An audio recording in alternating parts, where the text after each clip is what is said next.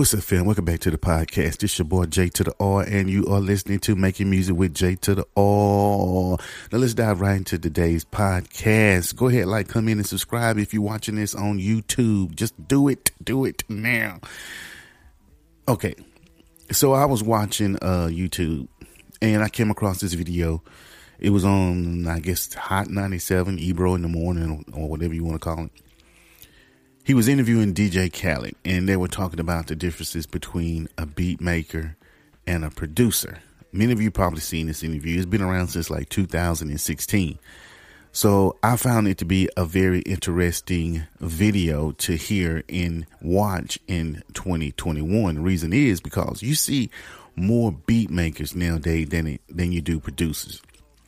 Everybody make beats, but you don't have that many producers. So here's the difference. In case you don't know it, I'm going to briefly explain to you what the difference is. If you're a beat maker, you make beats, you got your keyboards, you got all of your, your Fruity Loops, you got your uh, Cubase, your VSTs, whatever it is you do to make beats, you make that beat, you upload it to YouTube, you upload it to BeatStars, you do whatever it is you need to do to make that particular um, beat, and then you just sell it to the highest bidder. A lot of times, here's what you see a lot of times. This is the biggest dif- difference from a from a beat maker and a producer, just right off the bat. When you see these beats that, that get uploaded to like BeatStars or YouTube, and people are trying to sell them, they are already heavily compressed. So if you're an artist that's trying to trying to uh, buy a beat, it's going to be very the beat is going to sound like shit by the time you get to it because it's already heavily compressed. There's no headroom to do anything with it. So now the first thing you got to do is fix that. And you done paid your good hard earned money on this beat and it's not even produced. It's just a beat that's already in uh compressed for the end user. That's the tell all tale difference between a beat maker and a producer a producer is going to always have an artist in mind. For instance, why would you heavily compress a beat and sell it to somebody knowing full well that somebody is going to be rhyming on top of it? Now, granted, if you upload your beats to YouTube, you do whatever it is you need to do because people shouldn't be ripping off beats from YouTube anyway.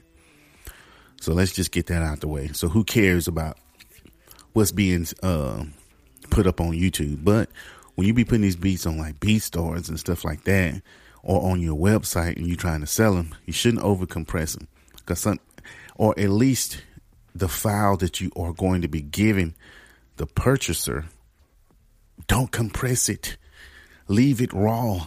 So whoever, when it's time to mix it and mix the sounds, that particular engineer or producer can make it happen without having to fight the damn beat.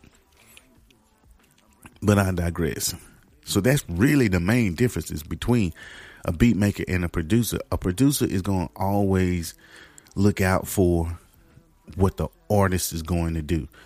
For instance, you'll see a lot of people making beats, and the beat is pretty much a song in itself. There's no room for the artist. There's no nothing. They've added 16,000 sounds and all of them are paying to the middle, maybe a few to the outside. It just don't make any sense.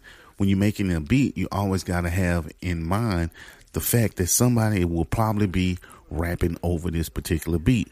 So don't jack it up with a whole bunch of sounds. Whereas a producer, when he's making this beat, he's going to keep it simple. He's going to have the sounds panned to open room for the artist to lay his vocals right down the middle and maybe, you know, whatever else. Anything else is up to the artist, but you know you want those lead vocals right down the middle.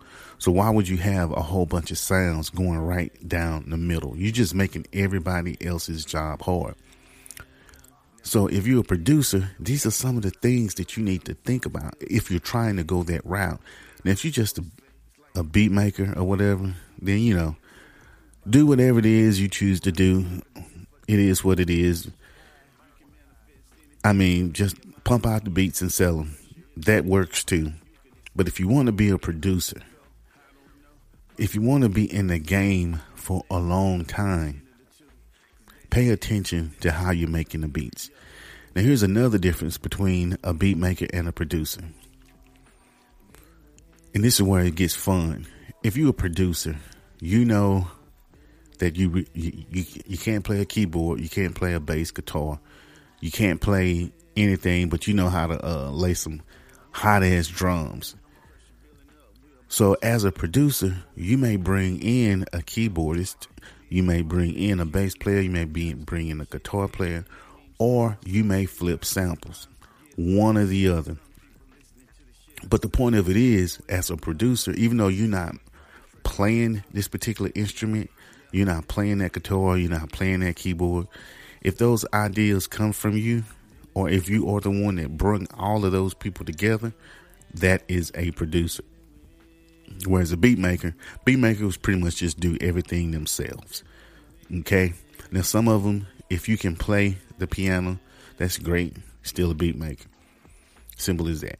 Still a beat maker. If that is all you are doing. But it goes back to what I was saying earlier. If you're thinking with the artist in mind, then you slowly, excuse me, you slowly will fall over in, into the realm of a producer and you can get that producer credit. Because here's what's happened when you're just a beat maker. Let's say you get a placement, a producer is gonna come in, change up your beat, and he gonna get credit too. Even though he didn't do the beat, but maybe he turned up an EQ, took a sound out, changed the kick drum, cranked up the kick, replaced the snare. Just he gonna do a little something just to make it to his his flavor in it. He gonna get the producer credit, and he should because even though he didn't make the beat, he organized that whole production. He's got the artist right there in front of him. He's helping the artist uh, vibe to the beat. He's helping the artist lay, you know, come up with the ideas. That's the difference between a beat maker and a producer. The beat maker, he's just focused on the beat. A producer, he's focused on the song. That's probably the best way to put it. Beat makers, they focus on making a beat. Producers, they focus on making a great song. So if you're coming up just starting out, I want you to think about that. I want you to think about what do you want to be? Do you want to be a beat maker? You want to be a producer? Or do you want to be both? There's room for everybody still. But whatever you do, just try to make sure that you be the best that you can because those are the are the people that's going to be successful. Some people say that the market is saturated. Um, there probably is a lot of people making beats or whatever, and that's okay because the cream is going to always rise to the top. But that's a that's a topic. In fact, that that may be my next uh, podcast because is the music in- industry saturated with uh, beat makers and producers? Hmm, that might make a good podcast because I got a lot to say about that, and I'll try to keep that down though to what I, what did I say I was gonna do ten minutes or whatever. So anyway, uh, but I digress. I know y'all wondering if you're watching this on YouTube. I know you want wondering what in the world is he do he got on? He got on a hat, shades, and a hoodie, and he live in Texas and it's hot as hell. Well, the main reason for that is because my shirt. I was working on my car. My shirt is dirty as hell and I just feel like swagging with some shades. Stupid as hell. I so digress. That's gonna wrap it up for this podcast. I'm gonna leave you with that.